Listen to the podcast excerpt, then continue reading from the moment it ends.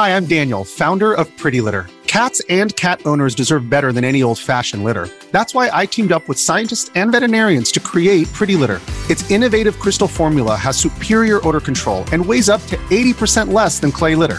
Pretty Litter even monitors health by changing colors to help detect early signs of potential illness. It's the world's smartest kitty litter. Go to prettylitter.com and use code SPOTIFY for 20% off your first order and a free cat toy. Terms and conditions apply. See site for details. Have you ever heard of something called the agony column? Like, even if you've never heard of it, and by the way, it's from the Victorian era, so no worries if you haven't. It is actually having an impact today. It's all about how we communicate in public. Now, I could describe all of this to you, but you know what? We're going to let our guest do that actually. Nathalie Cooke joins us now, a professor of English literature at McGill University. Good morning. Good morning. What was an agony column? Well, essentially, an agony column was a personal ad. Um, but one of the most intriguing things was it, it was featured on the front page of the newspaper, so that along with births and deaths and shipping news, um, readers of the newspaper felt that it was one of the most important things to follow. And that was until 1966. Really? And so you could see these, was it very personal? Like, what was the attraction there? It was absolutely personal. So today, think about encrypted messages. We send personal messages through WhatsApp because we trust they're encrypted. But in the newspaper, they were on the very front page. And so in some cases, they were things like, you know, missing dog or the person with the red feather on the train yesterday, you know, contact me. But in some cases, they were actually written in code and cipher so that there could be incredibly personal messages written in plain sight. And so, were people like reading this on the front page of the newspaper trying to figure out what the codes meant? Absolutely. So, I mean, there are images in the Victorian period of individuals scouring the front page and following it, including Queen Victoria. So, for example, um, there was a wonderful uh, correspondence between Nono, Pio Nono, and Pope Jean in 1862, and it was about an elopement.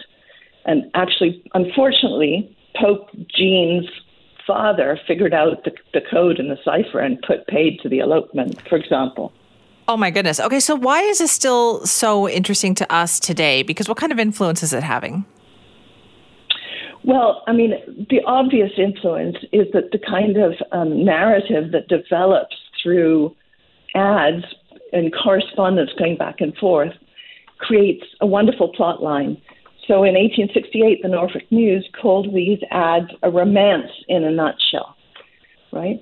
So, one of the things we see in contemporary films, including remakes of Sherlock Holmes and Enola Holmes, is that these ads actually further the plot. They allow us to see how individuals are corresponding between to one another, and we're seeing a kind of narrative developing between these very succinct little messages.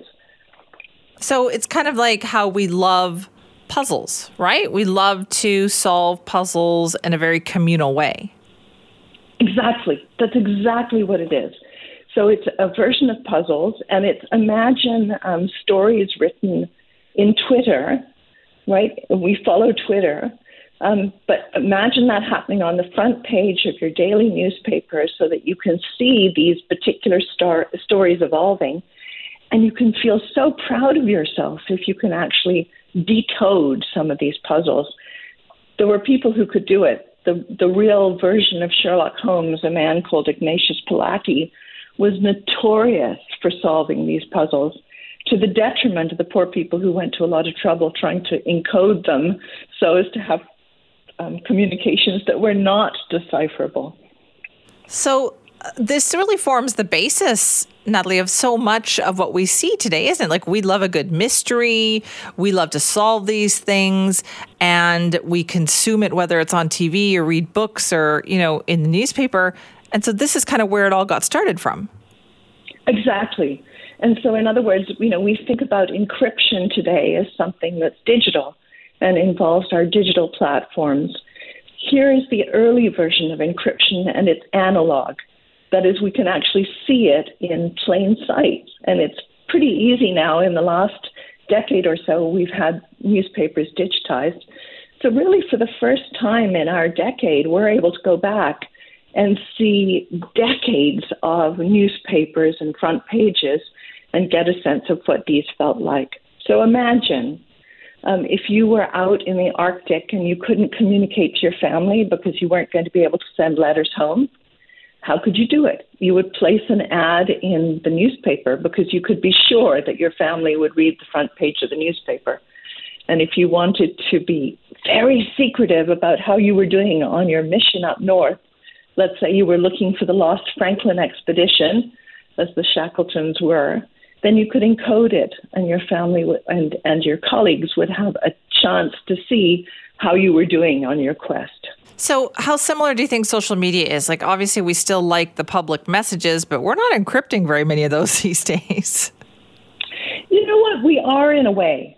Um, so, you know, think about social media where we are we are publishing messages on our personal platforms, but also think about how many of those accounts don't really belong to the individuals who um, whose name is attached to them, and also imagine that we are putting our best selves forward in those communications. So there is there's an element of a kind of a veil of fiction that's occurring in those so- social media correspondences, and we're definitely encrypting.